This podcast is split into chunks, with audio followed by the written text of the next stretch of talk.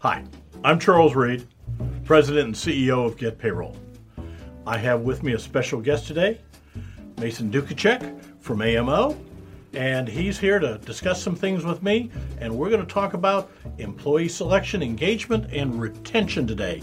Mason, would you introduce yourself, please? Yes, my name is Mason Tukacek, and I am an Amazon dot com number one best-selling author. I've written nine different books on topics related to employee selection, development, and productivity, and um, have been in this business since the early nineties and worked with small family businesses all the way to companies that do six, seven billion dollars a year. So um, I'm really, it's a real pleasure to be here and looking forward to spending time with you. Thank you for inviting me. How much does a single, let alone a series of hiring mistakes, cost a company? Very interesting you should ask that. Um, I could respond in different ways.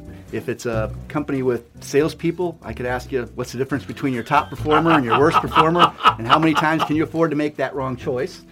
Um, if you want the uh, statistical type answer, um, studies have shown that the cost to replace hourly employees are about sixteen percent of their annual salary.